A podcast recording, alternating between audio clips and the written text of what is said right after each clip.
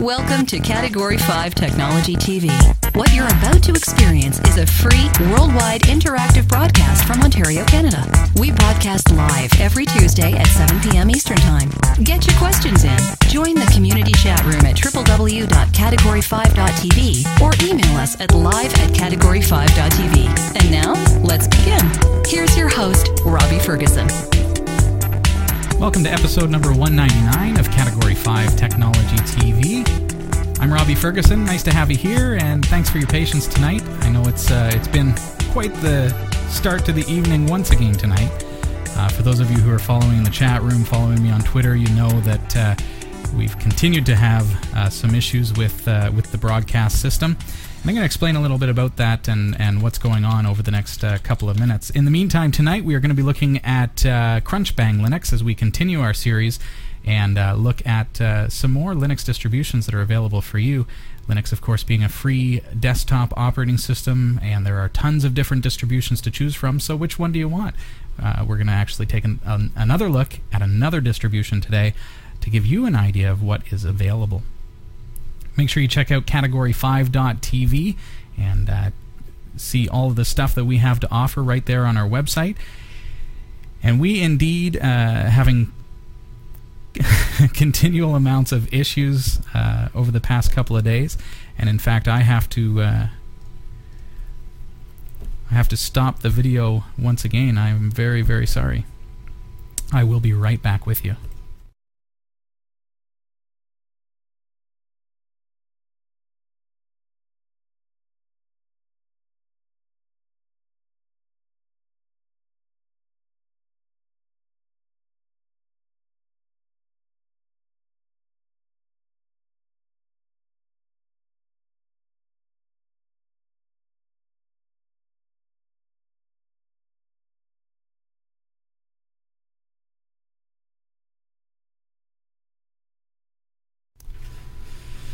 Thanks, everybody.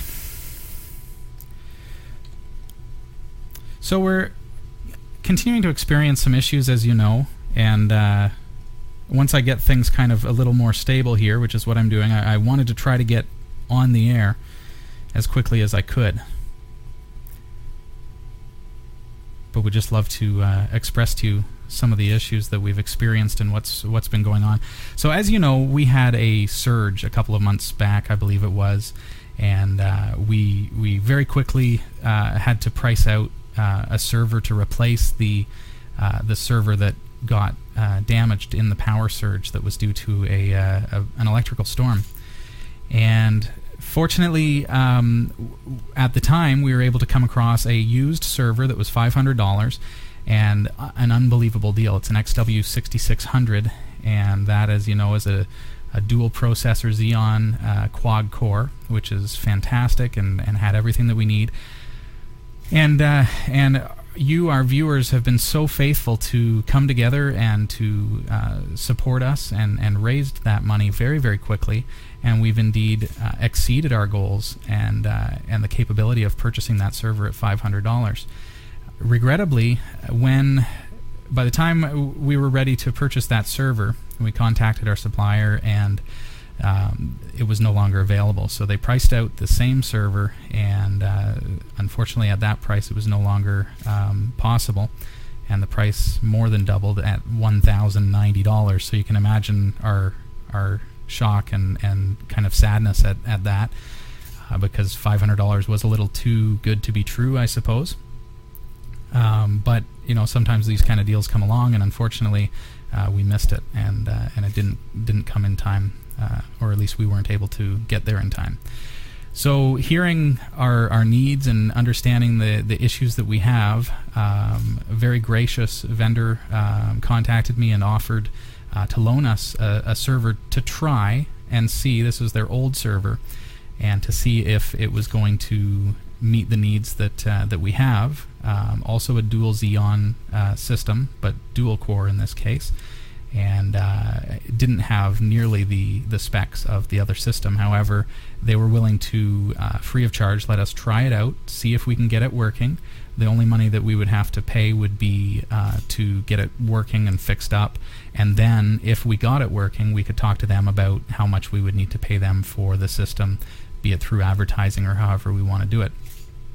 Um, so that sounded like the only other option that we could get that was going to come in around the $500 to $800 mark, depending on how much hardware we had to put into it. Fortunately, I haven't put a lot of hardware into it. It's been a lot of hardware that we have um, kicking around to get things tested.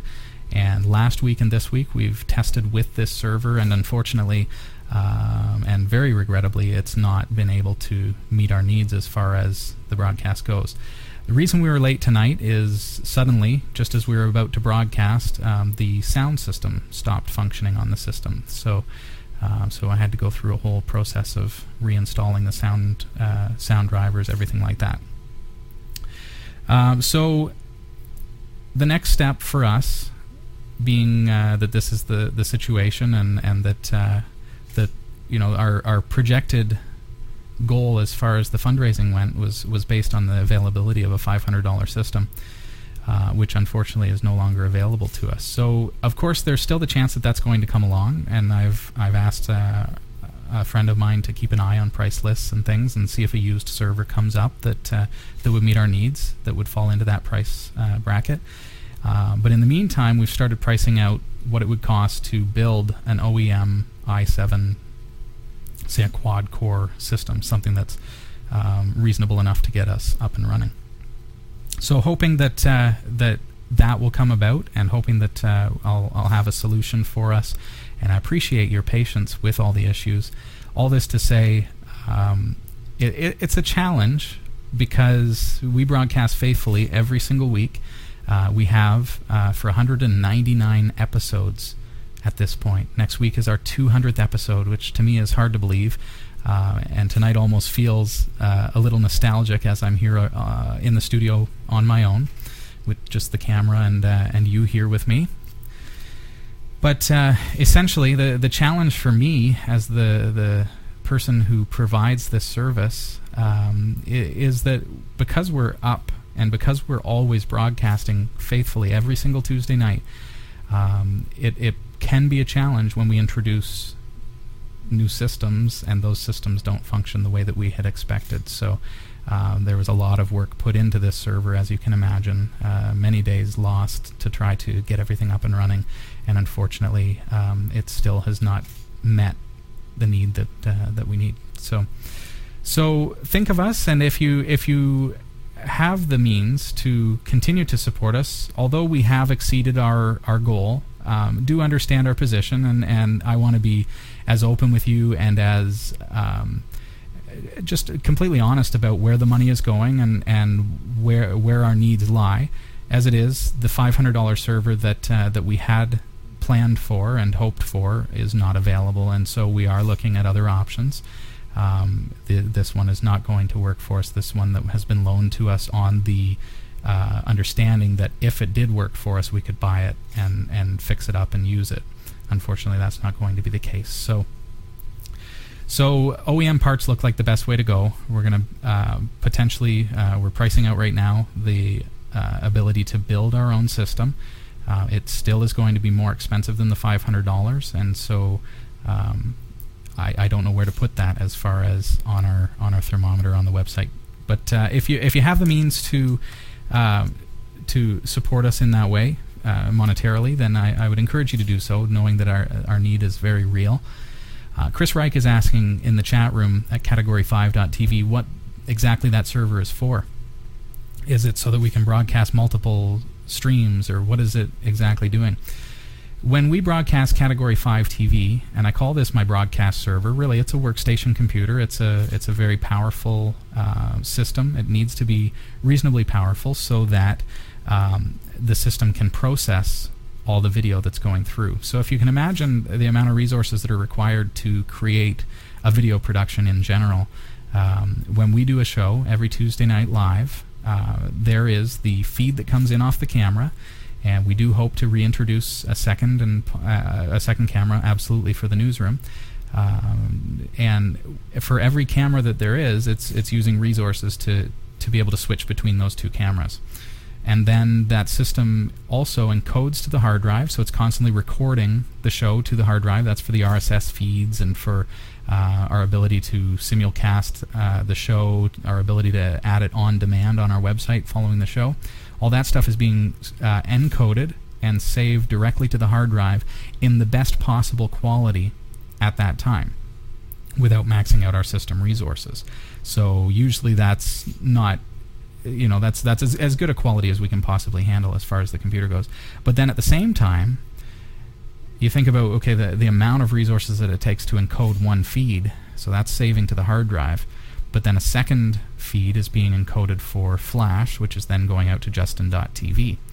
As you know, uh, we also would like to be simulcasting on Ustream.tv, which unfortunately is not an option as we're going through this transitional phase. Um, where you know we're we're still trying to get things just stable enough to to be able to produce the show live. So. Um, so essentially, that's what the server does. Um, it it saves uh, the show to its own internal hard drive, and then from there it goes out to the various sources that uh, that rebroadcast. Uh, so it's a video production console, Robbie F. Chris Reich asks, Am I understanding that accurately? It essentially is, but it's a live video production switcher as well as recording and coding everything on the fly. So um, when I speak, for example, you're in the chat room and we're talking, there's no delay. Uh, or a very, very small delay, and that's all on account of the fact that the live encoders are, are streaming this out in real time. So this system basically operates the entire show. The, without the, the only other system that we require here is uh, the what I call the demo system. The demo system is basically just an Ubuntu system. We've been using a laptop for the longest time. Uh, it can be any computer, and it's not. It doesn't need to be excep- exceptional specs whatsoever. So essentially, those are the two computers that we require, and uh, and the one computer is is a little bit of a power horse. Agamotto comparing uh, this setup to kind of like a makeshift uh, homebrew TriCaster, which wouldn't be an inaccurate um, explanation. TriCaster being a hardware uh, version of what we do using software. Um, so very, very similar in what they do, um, but um, a little different as far as the hardware that's that's required in order to make it happen. Hey, David Maydew. Sorry, any other questions about that before we move on and uh, and get on with the show? Uh, but but I do encourage you to to consider uh, the the need that we that we have right now, and and um, I know it gets a little confusing because of the our, our goals are are exceeded, but our goals are are possibly inaccurate at this point due to the the workstation not being available.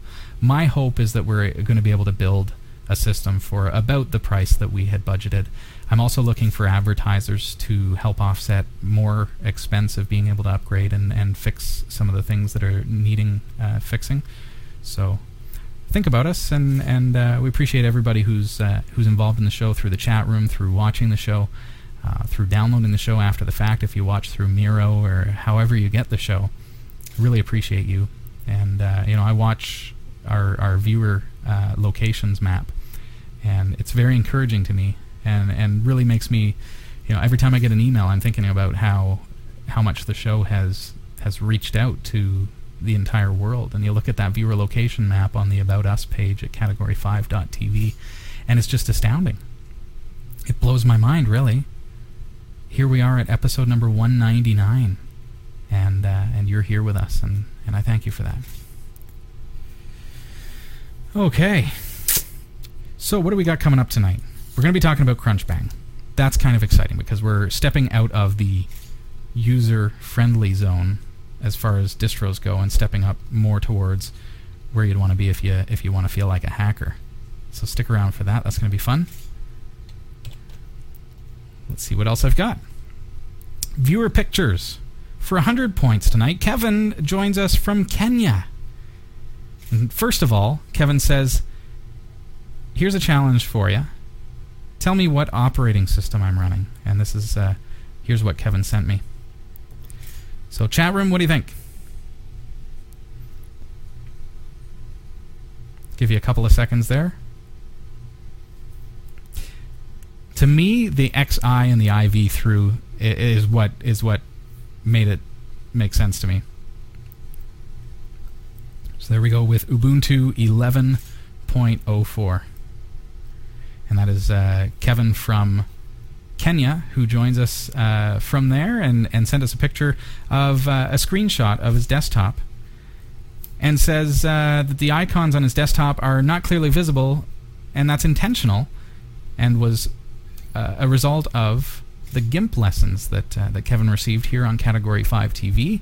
He's used the Gaussian blur effect to, sh- to hide some of his icons and says that now, thanks to the show, he is a proficient GIMP user. That's GNU Image Manipulation Program. And here's a, a screen grab of his desktop. So there, uh, there's us from uh, a couple weeks back, I think. Very cool. So, yeah, look at that. So that's quite the theme there that you've got going on. Looks very uh, Mac OS ish. He says it's Ubuntu. Huh. But you've got a Photoshop icon down at the bottom. You've got a Finder icon. I don't know. That looks a lot like uh, like Leopard to me. We'll give you 100 points for uh, for checking out the show and uh, fun times. Send in your uh, show images or you watching the show live at category5.tv. Uh, Joe uh, Joe Harriega, Joe Harriega? Say that for me. Joe Harriega says that it's Mac for Lin. Is that what it, is that what it does? Mac for Lin from SourceForge.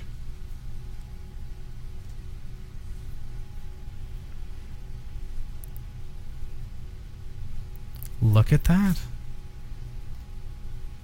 I learned something today. Thanks, gang. So this is running GNOME. You can see from this screenshot here. But it's very well themed to look like Mac OS. That is very the the similarities there, the icon set. So what I want to know is is the Photoshop icon that you have on your screen there, uh, Kevin, is that is that GIMP or what is it that's uh, that's showing up as Photoshop? That's interesting. SourceForge.net slash projects slash Mac for Lin. And we'll post a link in the show notes for episode number 199. Cool stuff. Gadwill says, yep, GIMP actually shows up as a Photoshop icon with that theme. Very cool stuff. So if you're looking for a way to make your uh, your Ubuntu system look like a Mac, as far as the desktop goes, there you go. DMan810 says, no! Let's just say no to changing our desktops to be like other OSs. Keep it Ubuntu. But Ubuntu is not keeping it Ubuntu. They're not keeping it GNOME. So what do you do? They're forcing us to look elsewhere, my friend. Unless we love Unity for some strange reason.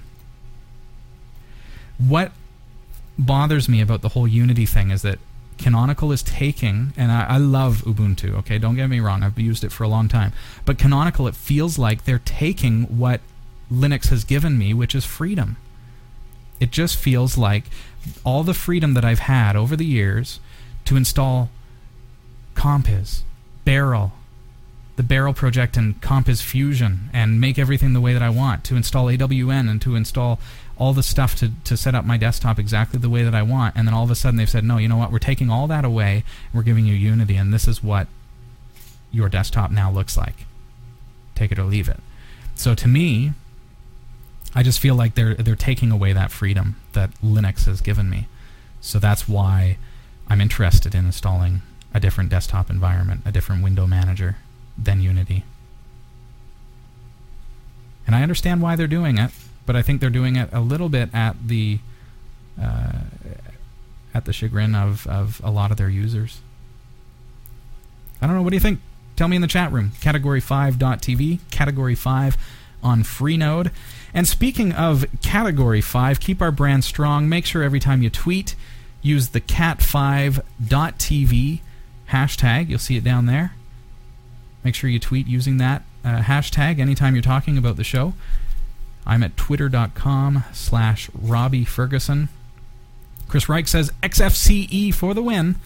I, uh, I've been using it on my production system for uh, ever since I featured it on the show, and I have to say I, I do like it. It's not quite as slick as uh, say GNOME 2, but uh, there you know there's a couple things there that I, I I don't like, but there's a lot that I do like, and that's maybe just a user experience thing. Things are a little bit different than than what I'm used to. Cool. JVSCC, I like pie too. I like pie. Love it. And uh, also love the reference. Okay. Viewer points, yes, I am covered that, and I'm going to send you 100 points. Kevin, anybody joining us for the first time in the chat room tonight? Would love to hear from you. I'm going to do my best to keep up with the chat room, uh, even though I'm here by myself tonight.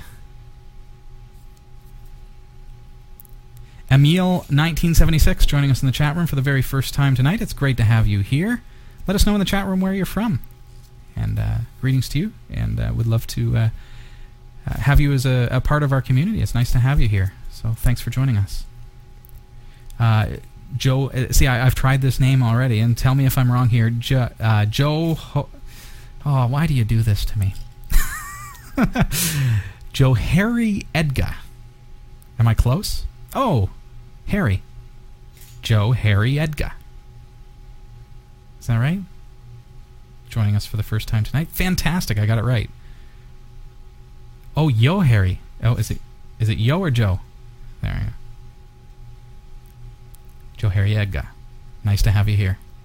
Joining us for the first time from Rochester, New York. Nice to see you. We'd love to know uh, how you heard of the show as well. Let us know. We've got some interesting stuff coming up from the Category 5 TV newsroom. You'll find it at cat5.tv slash newsroom. I'm going to try to cover everything for you tonight. I'm kind of like the all in one host tonight.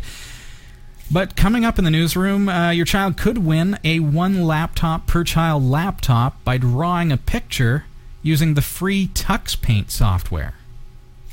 If they're under 12 years old, it's your chance to uh, get get your kids' hands on one of those. So uh, stick around. I'm going to tell you all about that. Toyota has joined the Linux Foundation. Get this, they plan to accelerate Linux in their cars. Webcam-based photo art has led to the artist's home being raided by the Secret Service in New York. Scary stuff. What would you do with a million CPU cores? Other than, of course, uh, perhaps emulating the human brain. Imogen Heap, uh, you're going to hear about her and how she's creating music with her hands now, quite literally. Stick around, these stories are going to be coming up uh, in just a couple of minutes here on Category 5 TV. And uh, in the meantime, I'm going to try to hit uh, a couple of your questions in the chat room by email live at category5.tv. All right. I've got uh, one here from Zabata. Zabata says that uh, they did try installing, uh, reinstalling Ubuntu 11.04, and uh, they took a look at the blacklist as I suggested on the show and was suggested in the chat room. All seem to be going okay, but they still can't get the driver to be in use on their desktop. This is uh, the driver for their graphics card. I'm just going to pull up this image. Uh, we've got a screenshot that's been provided by Zabata here. Let's take a look. So, NVIDIA accelerated graphics driver, and it says the driver is activated but not currently in use.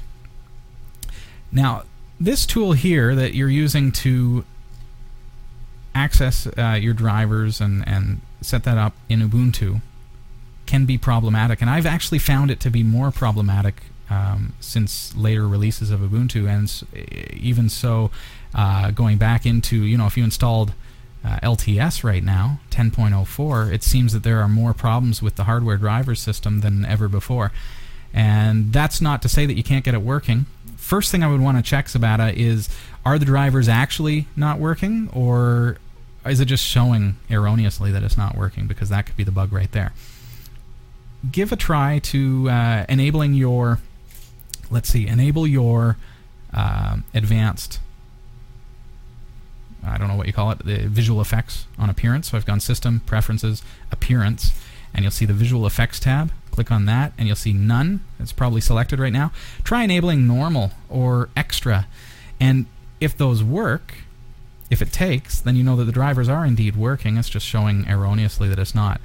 On my system here, I'm running 10.04 for reasons that uh, I think you can probably gather.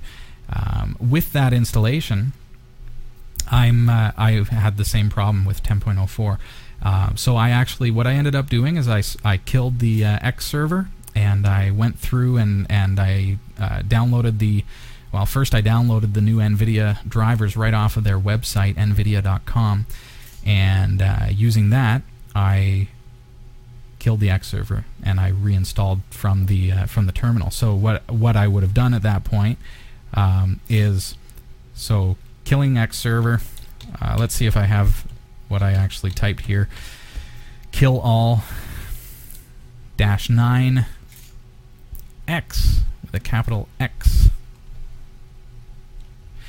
That kills your X server, and then once I got into uh, into terminal or the bash prompt, logged in, and uh, just went through the the regular setup procedure. So let's see. Oh, you know what I might have done is uh, GDM stop. Because kill all probably didn't work for me. See that? Went into terminal, type that. Next step, rebooted my computer. Then I went into the downloads folder where I downloaded the file, and I went sudo dot slash nvidia dash linux blah blah blah, just like that. So I did my ls to see what the file was, and installed it that way. And then once it was done, I just typed start X. And that, of course, takes me back into X. But now, as you can see, my NVIDIA drivers work just fine. Okay? So I didn't have to go through blacklisting any modules or going through any of those kind of processes. Okay? So that's uh, that's what I would try, Zabata. Give that a go. Jello Windows, Agamotto says, memories of the original Beryl.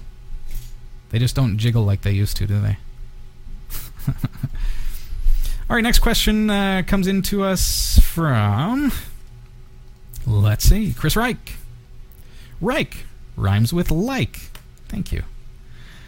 Uh, okay, Robbie, is there a way in Linux to take snapshots of the current configuration so that one could later return to that same configuration? This would be useful for experiments that go awry. I know about doing this in virtualization, but is there a native Linux app project or feature which uh, will support rolling back?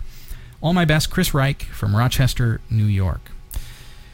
Chris, of course, um, you know, the first thought that comes to my mind is Fog Project, but then I realize Fog Project is going to do really, really nicely for your Windows workstations uh, if you have a Linux server to run that on. Um, so what I'm thinking is probably the best way. I don't know of a way to image your hard drive on the fly like the Fog project does for your your other systems. You might be able to look at Acronis True Image or something like that. But uh, whether or not that can run as you're running your Linux system, I'm not too sure. What I would tend to lean towards, though, Chris, is a program called Back in Time. It's a little different than what you're asking. I'm not talking about a complete image of the drive that you can restore from, but instead being able to go back in time with your files. So if you, you know, back up you know particular files on your hard drive, you're able to revert to earlier versions. Back in time dot I believe it's le dash web dot something. Let's we better Google it. Back in time dot le-web.org. It's like French for the web. But you knew that. Okay, Back in Time is a simple backup tool for Linux. Don't know if you've seen this, Chris, but it is absolutely fantastic. It creates snapshots of your data, and you create the snapshot set. So you tell it what you'd like to back up, and you have the ability to go back in time by date. So you can see this date list over here, the time, everything. And you can schedule that to back up on whatever kind of schedule you'd like. But what's neat about it is it creates your backups using symlinks. So it creates one initial backup, and then every subsequent backup is going to appear to be a full backup, but it's really the only files that are full backups are the ones that have been changed. And if even if right, it, it, it, the way it's an intelligent system and it, and it knows to only back up what's been changed. But what's interesting is, is you look at the folder, you bring it up in Nautilus, say, and it looks like the full backup. It looks like all of your files are there when in fact a lot of them are in older backups, but you've got symlinks that are linking to those files so that it, acts as though you've got access to all the files. It's really, really easy to revert. It's really, really a nice, easy to use system. It's like Time Machine for Linux. Uh, Remastersys. Thinking Chris uh, is thinking that might do what uh, what he's looking for. Um, I suppose if that's if you're more looking to create a working environment, back it up, and then be able to undo it more like a kiosk, then sure, Remastersys would work just fine. I'm thinking more along the lines of data. Maybe I'm misunderstanding the question a little bit. Um, in which case, you know, looking at things like Clonezilla, take a snapshot, get your system up and running, uh, see, I'm thinking about a live system. I think you're thinking about it doesn't need to be live. So get your system up and running once a week, once a month. Run a Clonezilla to the network. So you have to boot up from the boot CD, run the clone, and you've got a perfect clone of that hard drive. And then you just lose, maybe use back in time to back up the stuff in between. And then what you could do, set it all up. You've got your Clonezilla image, you've got your back in time backups, all on a separate server or separate storage medium. You restore the image it takes you to that point in time. Say it was last Friday. But then you've got all the data from Saturday, Sunday, Monday, Tuesday, which is in your back in time backup. So you import the Clonezilla image, overwrite everything, then use your back in time, bring it back up to date. And now you've got the system right up till Tuesday, even though maybe that Clonezilla image was from a month ago. As long as you've got back in time doing the incremental stuff, then you can then re-import all your data and you've got a system. I think that's probably a good solution, anyways, for you. It's it's combining two solutions, but it will be effective. Everybody understand where I'm going with that? It sounds like Chris has got it and, and, and knows where what I'm saying there.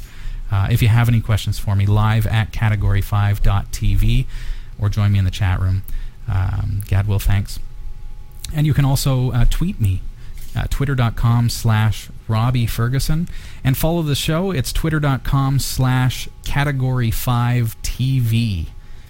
That would be cool. All right, everybody, it is time to get into the news before we get looking at Crunchbang, Crunchbang Linux. Uh, we are limited for time tonight, as you know, due to some of the earlier issues. But tonight, I want to tell you all about this. Uh, Tux Paint is, of course, an award winning application. It's a drawing program that you can download to your computer, and it'll run on all versions of Windows, Mac OS X or 10, 10.4, uh, as well as anything newer than that, more recent. It'll run on Linux, it'll run on FreeBSD, NetBSD, and it is absolutely free. So you want to check out that application anyways, especially if you've got young kids. But here's the thing all you have to do is get a copy of Tux Paint, have your child create an original drawing using the software, and send it in to them. Um, there are three grand prize winners that are going to be chosen to receive a one laptop per child notebook computer, and runners up are going to get a uh, Sugar on a Stick operating system. That's the USB stick operating system for kids, uh, educational stuff. And also, there are some Tux Paint t shirts as well that uh, will be given away. For the full contest rules, check out cat5.tv slash tuxpaint. Toyota has joined the Linux Foundation as a gold member to get the most out of the Linux operating system for its cars. How interesting. Kenichi Murata the project general manager for electronics development for Toyota said Linux gives us the flexibility and technology maturity we require to evolve our in vehicle infotainment and communications systems to address the expectations of our customers. Interesting. Murata goes on to explain that the uh, Linux Foundation provides us with a neutral forum in which we can collaborate with the world's leading technology companies on open innovation that accelerates that evolution. The U.S. Secret Service has raised, uh, has raided, pardon me, the home of a uh, an artist who has been collecting images from webcams in a New York Apple store. Kyle McDonald is said to have installed software that photographed people looking at the laptops in the store, and then those laptops were set to automatically upload to his website. Mr. McDonald uh, said that he had obtained permission from the security guard at the store uh, but Apple declined to comment. However, the Secret Service confirmed that its electronic crime division was involved. The images were uploaded to a page on the uh, blogging site Tumblr, and in the description uh, of people staring at computers, the project is described as a photographic intervention. Custom app installed around New York City, taking a picture every minute and uploading it uh, if a face was found in the frame. Mr. McDonald, writing on Twitter, said that he has been advised not to comment on the case by the online freedom group, the Electronic Frontier Foundation. Scary stuff. Be careful what you do uh, as far as you know creativity. Manchester academics aim to use a million ARM processing cores to simulate the neuron network of the human brain and investigate new models for computing.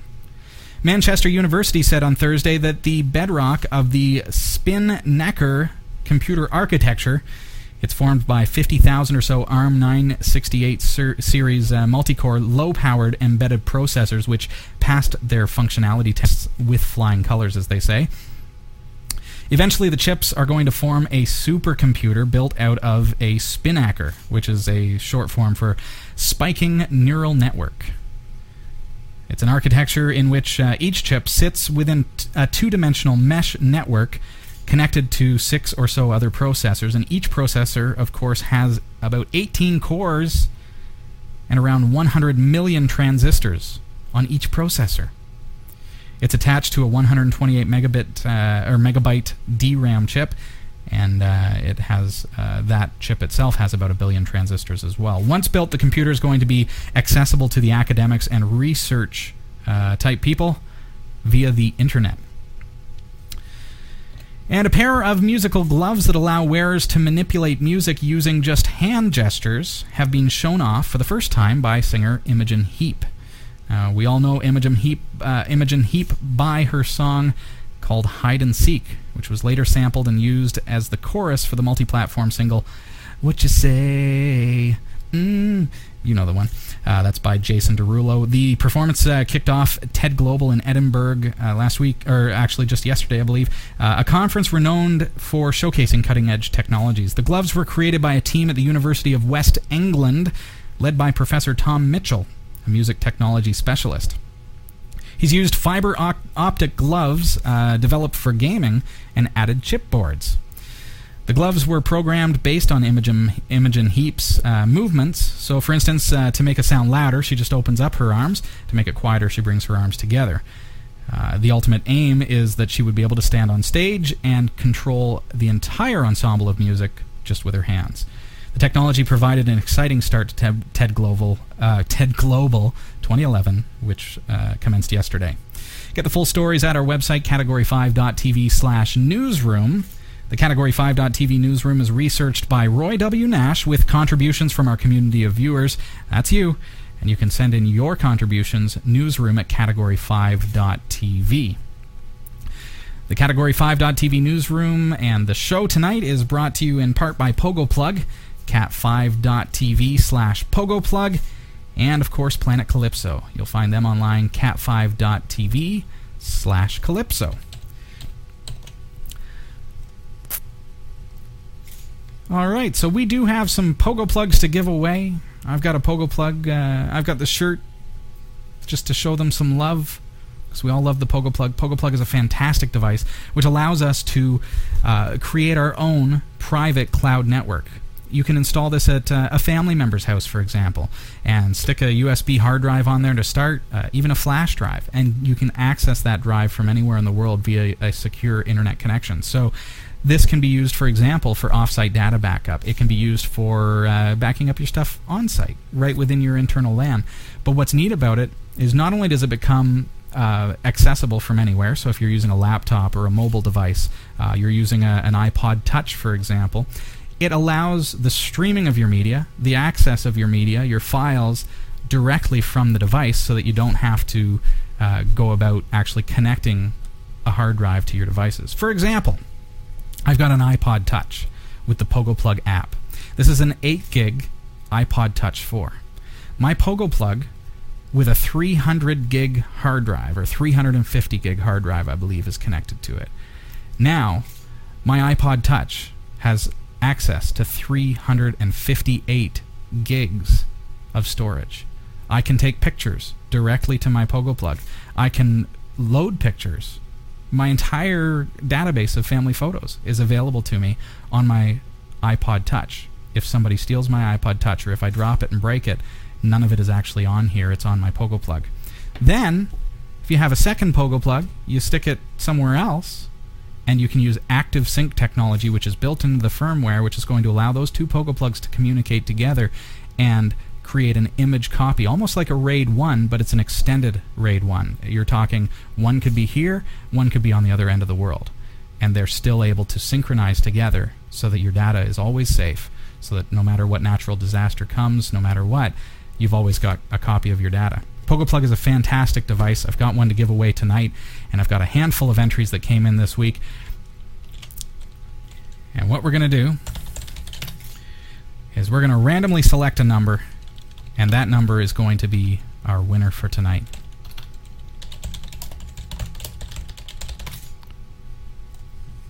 We're going to head on over to random.org. Fantastic site if you ever have need of a random number.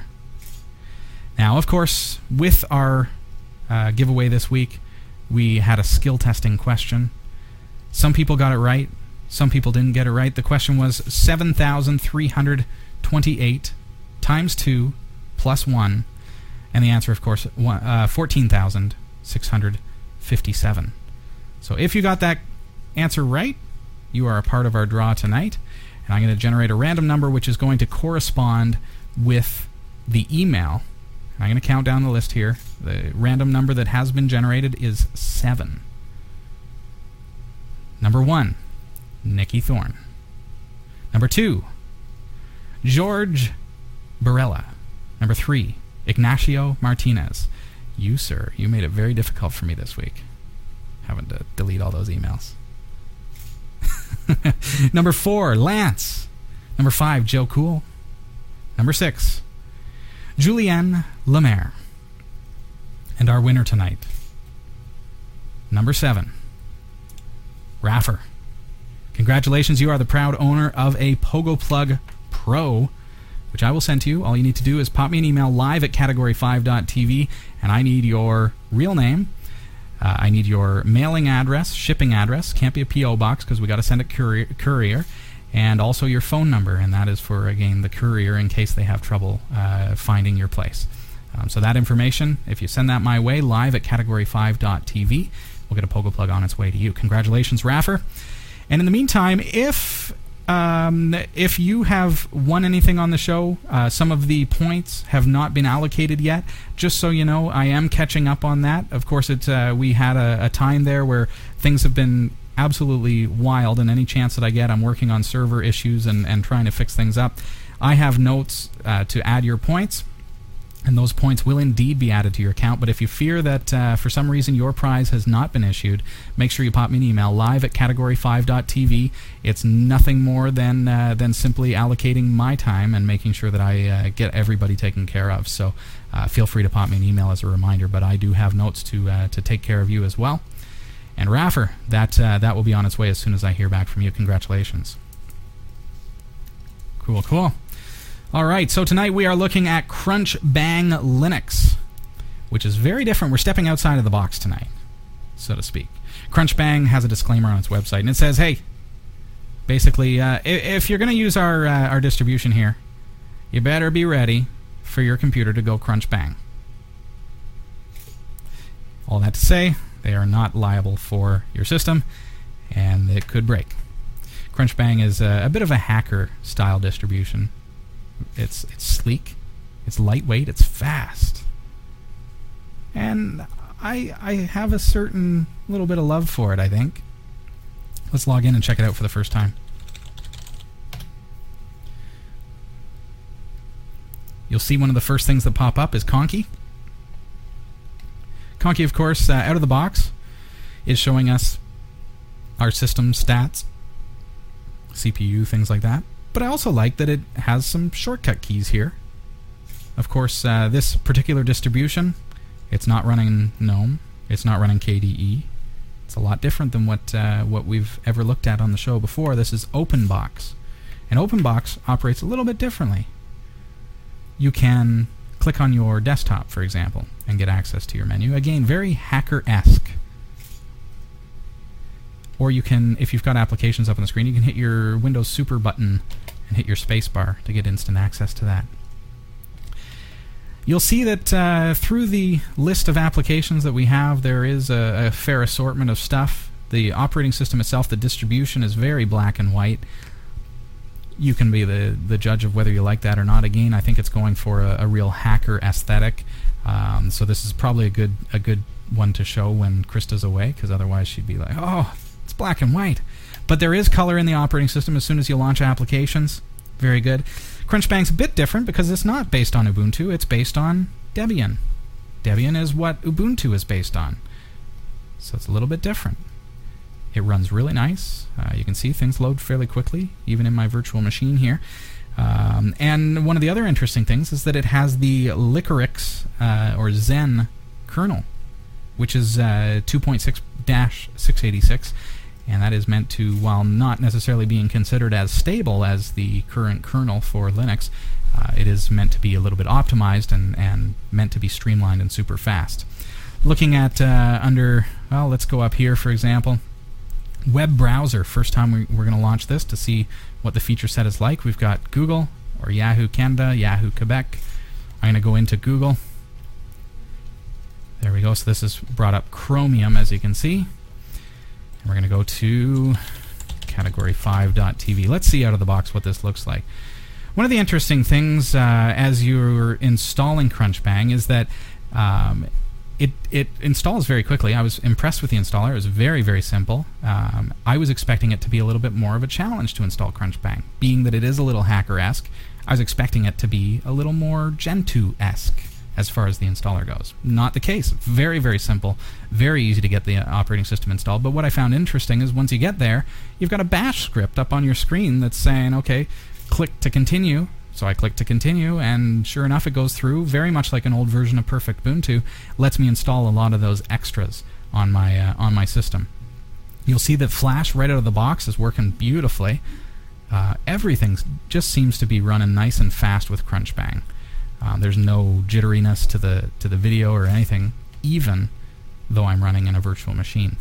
Um, and that, of course, again, is a Chromium browser. So, feature set as far as software goes, let's see what we've got. We've got VLC Media Player for our videos.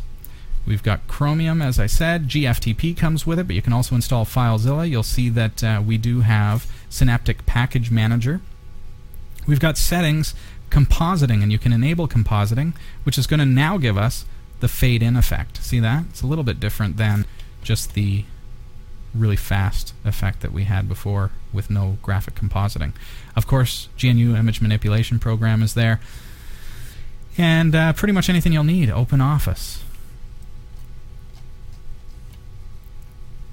There you go. Everything just uh, it seems to work. It seems really, uh, really nice, really sleek but aesthetically, not what you're looking for if you're looking for that beautiful blue desktop or, or something that's colorful and, and gorgeous. It's gone for the other end of things, but I think it's got a certain appeal to a certain group of people. So check it out. It's crunchbanglinux.org. Um, and uh, looks pretty good. Okay, ease of installation, I said, is easy. Aesthetics depends on who you are. Krista might say that it's it's really drab. I think it's kind of cool. Uh, you be the judge. Let me know what you think about the aesthetics of Crunchbang. Organization of the menus, again, Linux is fantastic, and everything is it's just well organized. You see that networking or network is your network stuff, multimedia is your multimedia stuff, and everything's sorted like that. And you don't see a lot of extra stuff that's just sitting there taking up space. So organization looks good. Uh, a suite of software looks fair. It's basic, but uh, it's got what you need with your Office suite, your FTP application, your browser, Flash, uh, all the stuff that you expect. One of the things that it installed during the uh, the process of that script at the at the first boot was also the uh, the Java uh, runtime environment, so that's good.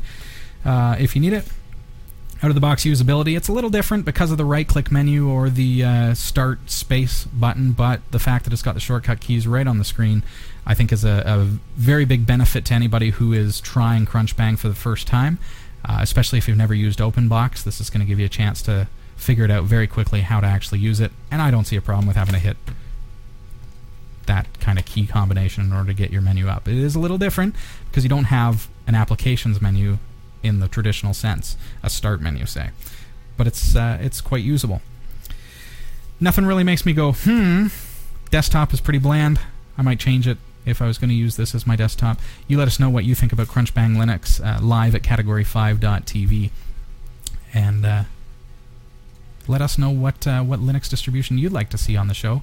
If there's one that you've been looking uh, at or curious about, and you're a little uh, iffy to install it on your own system, but you want to see what it looks like and get a, a, a, little bit of an impression as to what that distribution is going to look like on your system, let us know. Pop me an email live at category5.tv and just tell us which distribution you'd like to see during this series uh, because we'd like to show you a lot of the, uh, the different things that are available to you.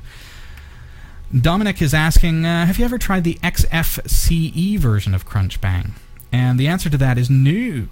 This is my first uh, my first time trying Crunchbang. As a matter of fact, this was uh, recommended to us by Greg, uh, one of our viewers. Uh, but let's see. Uh, XFCE uh, is available to us. I'm going to log out, and let's click on Session, and you'll see that my default session is OpenBox, but I also have XFCE because that was one of the things that I selected in uh, the installation procedure was to allow me to do both. And that, of course, was from that script. You want to make XFCE session the default for future sessions. I'll say just this session because OpenBox is the default.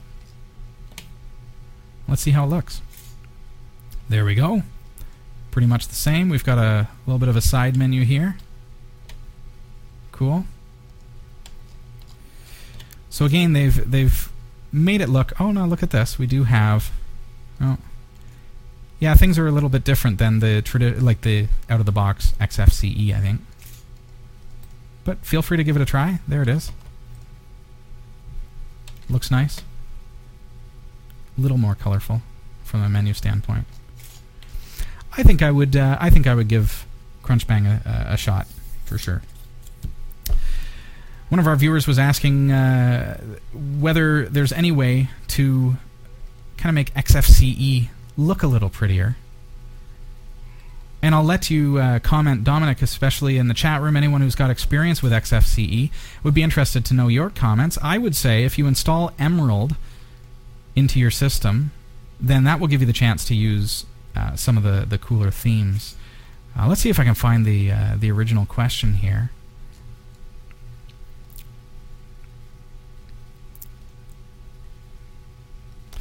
It was Zabata, actually, who says, uh, I saw your tweet. I finally had enough about with Ubuntu Unity. And uh, then the show about Ubuntu Unity alternatives came up. I also took the plunge. I ditched Unity for XFCE. It is so much easier to work with and to find everything again. Woohoo! Anyway, the one problem is I've been spoiled by the nice looks of Unity compared to XFCE. Could you show us how to install new themes and styles and get it looking up to date? Thanks again from Richard Zabata. Zabata, like I was saying, I would install um, an application called Emerald. And then just head on over to uh, xfce-look.org. And from here, just like gnomelook.org, you've got access to some themes. Most of them are going to be reliant on Emerald. That's why I say install Emerald first. Um, right? So you can get you can get this thing looking pretty sweet. This is just the first one that I clicked on, but you can go through this. It's a, a, a repository of available themes for XFCE. and that I think will be a really good starting point for you. xfce-look.org. Let's see, we've got some comments coming in in the chat room for you as well, Zabata. Uh, Dominic says, uh, try. Oh, what's this? Links to images. Okay. Yeah, that's looking pretty sleek. Now, whose desktop is this then, Dominic? Is that anyone in particular, or is that a uh, theme engine or a particular theme that can be uh, obtained?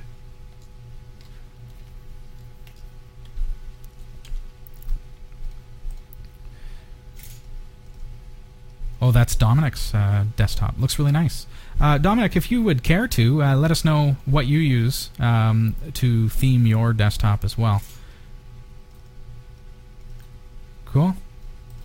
That okay? Look at that. Available. Uh, that's actually available from xfce-look.org. So check that out. I think that's going to be a good place for you to start, uh, Zabata, and anyone else who's interested in running XFCE and uh, getting away from Ubuntu Unity.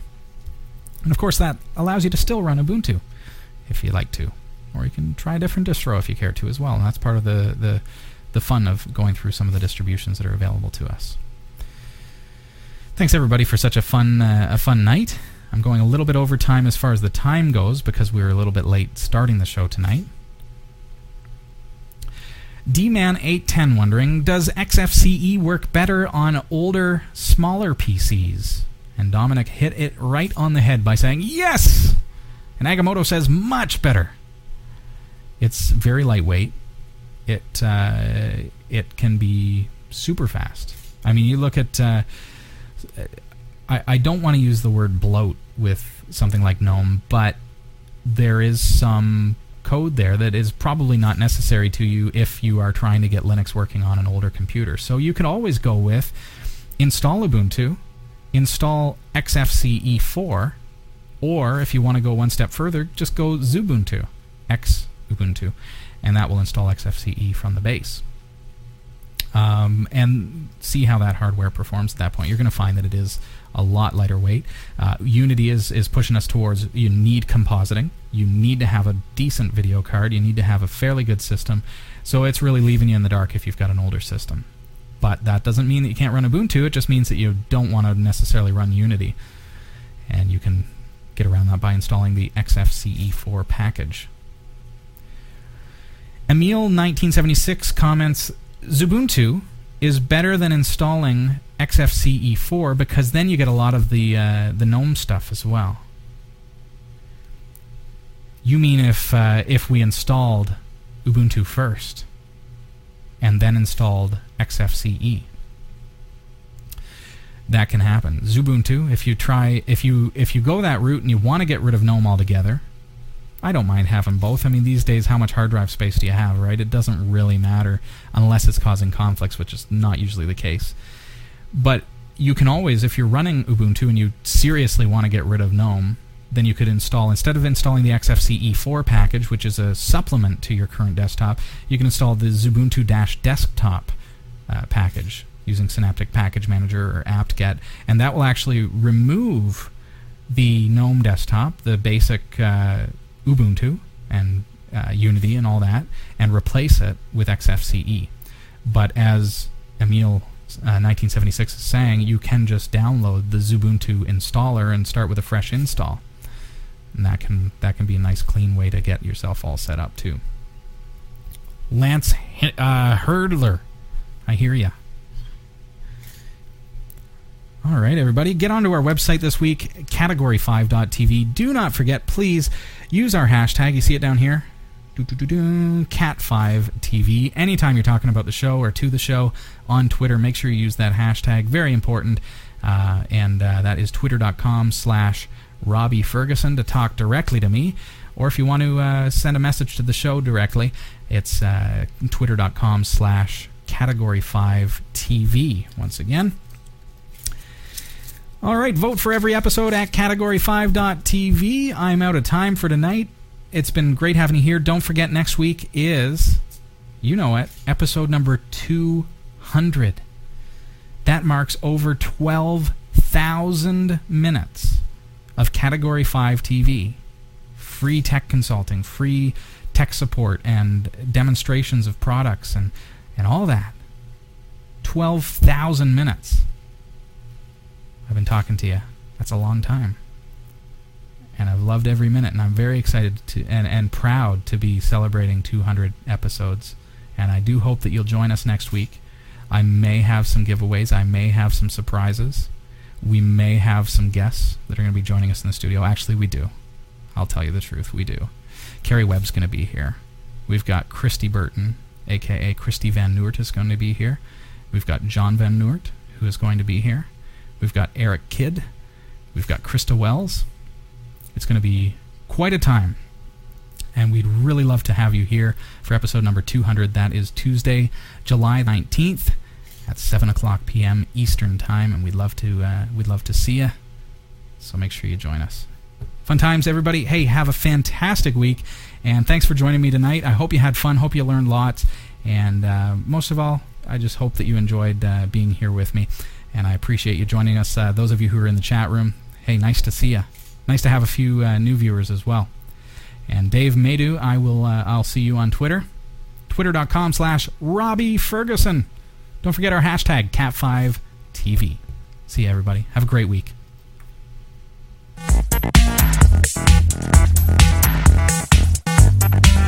Thank you.